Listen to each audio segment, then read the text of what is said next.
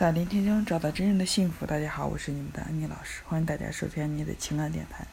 今天给大家分享的话题啊，第一部分啊，一共是两部分。第一部分就是关于嫉妒啊，就是其实这个话题呃挺大的，因为在感情生活中，就是包括在现实生活中，我们很容易啊，就是陷入到羡慕、嫉妒、恨，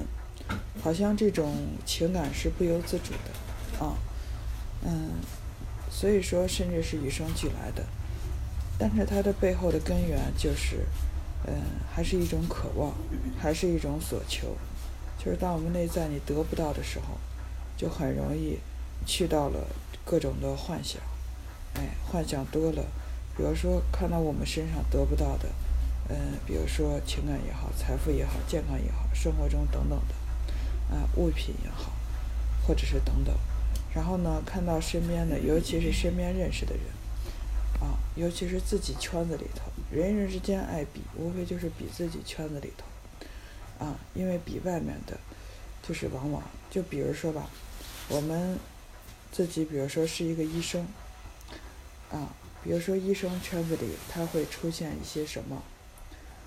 然后呢，我们就会去同类的去相互去比一下。而不是说去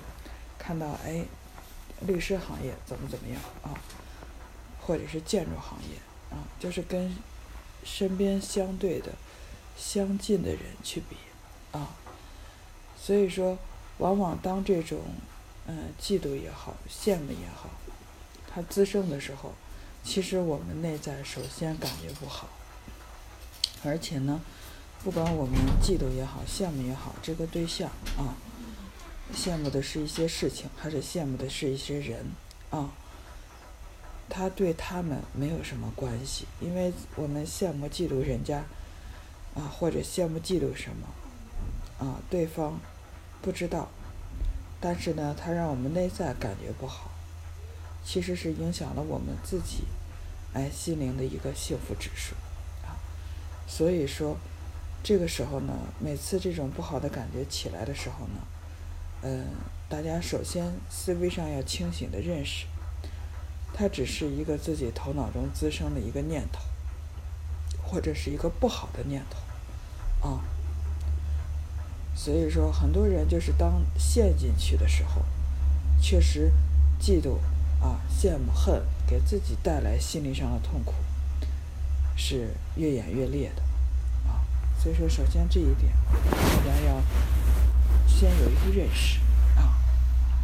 行，今天就分享到这儿。如如果你想观看我更多关于情感的分析，可以关注我们的微信公众号“心灵时空”，